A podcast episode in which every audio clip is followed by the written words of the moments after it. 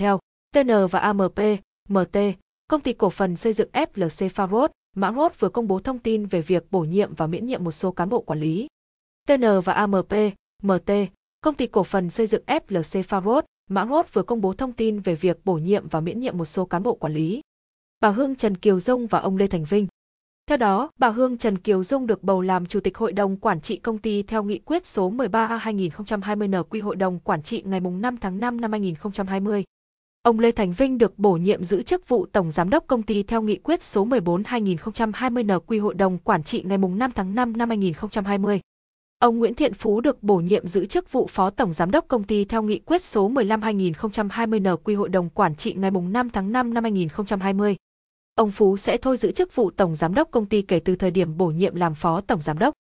Động thổ tòa tháp 72 tầng tại Hải Phòng trong tháng 5 năm 2020. Trước đó, Đại hội đồng Cổ đông Thường niên, Đại hội đồng cổ đông FLC Farod đã diễn ra ngày 5 tháng 5 với nhiều nội dung quan trọng như bầu mới thành viên hội đồng quản trị là bà Hương Trần Kiều Dung và bà Trần Thị Hương, thông qua chủ trương sáp nhập vào FLC GAP, cũng như xác định mục tiêu và định hướng hoạt động trong năm 2020.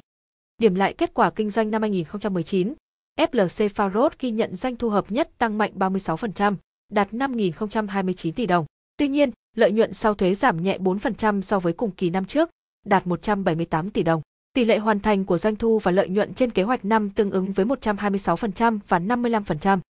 2019 cũng được đánh giá là một năm tương đối thành công của FLC Farod với danh mục dự án quy mô được bàn giao vượt tiến độ như tòa tháp văn phòng Bamboo Airways Tower, tổ hợp chung cư FLC Greener Apartment, Hà Nội, công trình Clubhouse Quảng Bình, dự án nhà máy nước giải khát FLC Bình Định. Chưa kể hàng loạt dự án đã và đang trong quá trình xúc tiến triển khai, hoàn thiện tại Bình Định, Quảng Ninh.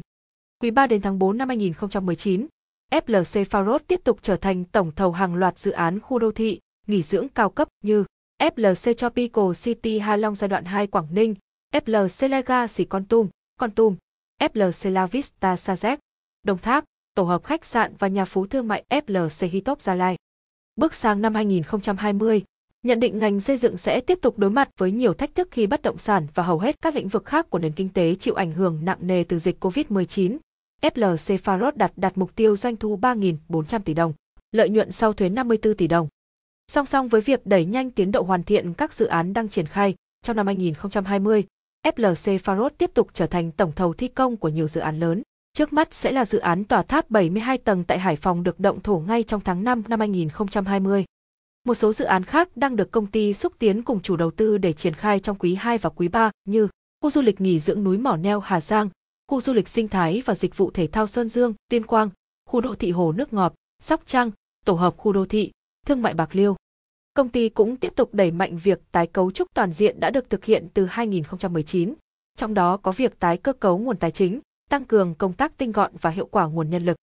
Ủy quyền hội đồng quản trị triển khai sáp nhập vào GAP liên quan đến việc sáp nhập vào FLC GAP. Đại hội đồng cổ đông FLC Farod đã nhất trí chủ trương và ủy quyền cho hội đồng quản trị chịu trách nhiệm triển khai thực hiện việc sáp nhập. Lộ trình sáp nhập cụ thể bao gồm các phương án hoán đổi cổ phiếu và phương án hoạt động kinh doanh sau sáp nhập sẽ được hội đồng quản trị công bố trên cổng thông tin điện tử của công ty theo quy định. FLC GAP với định hướng trở thành doanh nghiệp khai khoáng và quản lý tài sản, trong đó có nhiều ngành nghề kinh doanh mới như kinh doanh bất động sản và dịch vụ bất động sản, du lịch nghỉ dưỡng. Do đó, việc sáp nhập vào FLC GAP sẽ bổ trợ hiệu quả cho FLC Farod trong hoạt động tư vấn, triển khai thi công dự án, phù hợp với các chiến lược kinh doanh mới trong giai đoạn 2020 đến 2025 của công ty. Trước đó, Đại hội đồng cổ đông của FLC GAP diễn ra vào ngày